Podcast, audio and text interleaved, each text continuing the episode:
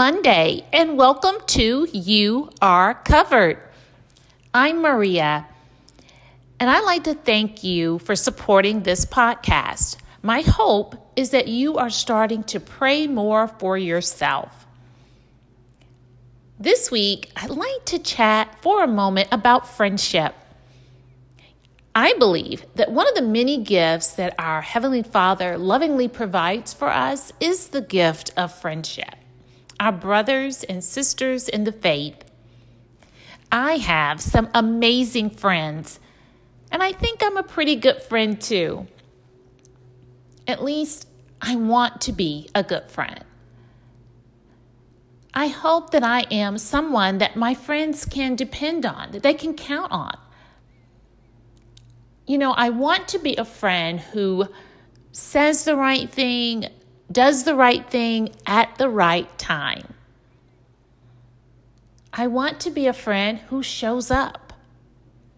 And isn't that what we all desire? We want to be the type of friend who is there when our friends need us. So, what about you? Are you a good friend? Do you want to be a good friend? Well, in the book of Job, we find Job going through a horrendous time. And his friends showed up, just like we hope to do for our friends. And they had very good intentions. You know, scripture says in Job, the second chapter, near the end of the 11th verse, that they met together to go and offer sympathy and comfort to him. See, good intentions.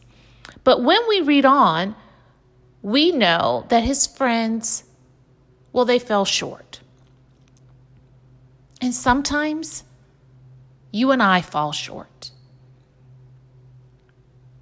And, you know, there are many reasons why we fall short. You know, it could be that we are overwhelmed by our friends' circumstances.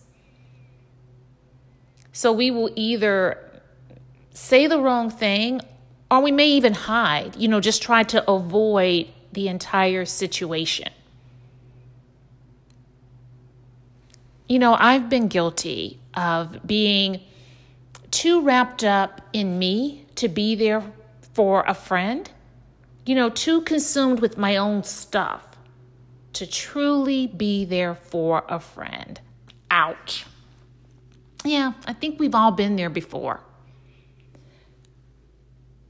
So, whenever one of my sisters in Christ is going through a difficult season, I ask God, how can I be a good friend to her in this moment?